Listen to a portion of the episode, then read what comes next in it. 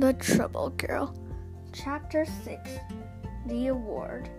Back at school the next day, Ryan stood happily on the stage as the principal gave a gold medal to him. Anna and Olivia were sitting in the school auditorium, watching Ryan as- accept his first place medal. Sunny was sitting in the row in the front of them, her face all wrinkled up as she turned around and said to Anna and Lo- Olivia, "Avery and Violet owe us a medal." They both glared at her. "Why?" Anna asked. "Why?" Sunny shrieked. "They were swimming so slowly. If they weren't in our team, we should have won the school swimming contest and the one hundred dollars prize." Olivia leaned forward and stared hard into Sunny's eyes. "If you didn't mess up and came to our group and had Ryan kicked out, we shouldn't have lost." "I didn't get Ryan kicked out," Sunny wailed. "I can't explain." Olivia sank back into her chair. "Go ahead," Anna said. "Tell us why." "I saw Ryan's name on the red flag, so I figured that flag must be his," Sunny explained. "So I took hold of the flag and pulled really hard because it's tied to a rope, which is attached to another rope." She paused and took a deep breath. "Finally, the flag came loose, so I handed the flag to Ryan." "That's how Ryan got into trouble?" Olivia asked. Sunny nodded. "I told you I didn't do it," she murmured. She turned back as Ryan and the other two girls walked off the stage and back to their seats. "Hey," a boy whispered next to Anna. "I heard that Ryan's team would have a, have a special prize." Anna turned and saw Avery whisper to Violet. "What prize?" Violet whispered back. Avery shrugged her shoulders. "It's a surprise," Avery said. "I heard the news during lunchtime. I wasn't supposed to know." Anna wrinkled her forehead. "Ryan and his team already got a gold medal and one hundred dollars award. Plus, as team captain, he got an extra fifty dollars. And now another secret prize. He's going to get rich off the school."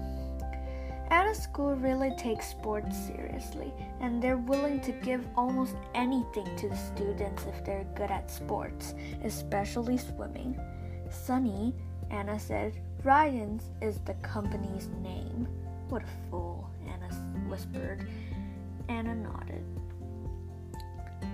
"Totally agree." "Now everyone," the principal said into the microphone, "Ryan and his team will ha- have done a very good job in the school swimming contest, so I want to present you a pizza party." Everyone cheered, except for Anna and Olivia. Ryan's team walked onto the stage once more to take the pizza party ticket. Anna stared down. stared at all the students on the stage. They would have a pizza party tomorrow. She recognized a few of them, and one of them was Sunny. "Hey, how did Sunny get there?" Anna cried. "Yeah," Olivia shouted. "She's in our group."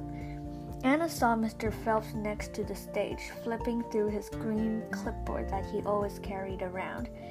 She remembered Mister Phelps wrote down the children's names under their teams the day that they had the swimming class, so surely he must know Sunny belongs to their team.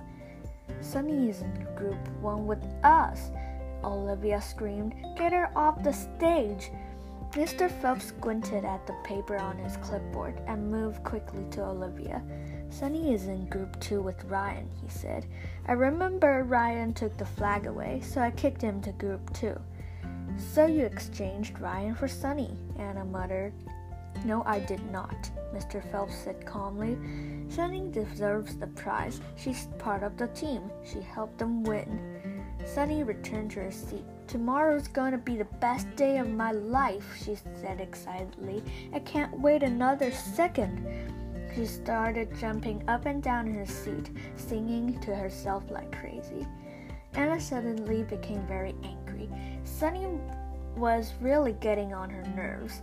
The anger got stronger and stronger, and she felt she could never forgive her. Never, she screamed inside her heart. She wished she could control Sunny. If she could, she would tell her to jump into a river and never come out and she, until she drowned. Sunny, jumping into her seat, suddenly stopped. Her eyes were blank as if she wasn't there. What you want me to do? Sunny said like a robot. Not again, Olivia said. Wait, now she's playing a trick on us, so let's play tricks on her. Anna whispered into Olivia's ear. Great idea, Olivia cried. You're a genius. Anna turned to face Sunny, who was still sitting very straight and still in her seat. Hey, Sunny, Anna shouted at her. Get lost. I'm your master. Sunny started to walk away, but Olivia called to her. Wait, I want you to call yourself an idiot, because you are. They both snickered, but Sunny didn't crack a smile. Sunny, only obey Anna, she said again. Fine, Anna said. I want you to repeat after me. Sunny is an idiot. Sunny is an idiot, Sunny said. Anna and Olivia laughed. Now, I want you to jump into a river and never come out, Anna said. Sunny walked out of the auditorium. Nice move, Olivia said. She slapped Anna a high five. Did you put a tracker on her?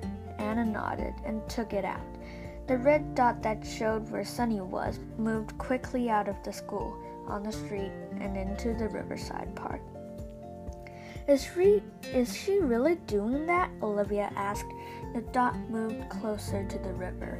Closer, closer. Suddenly, the dot stopped moving and stayed in the river for a long time. She's doing it, Olivia cried. You can control her. Sunny, come out, Anna screamed. The auditorium became silent.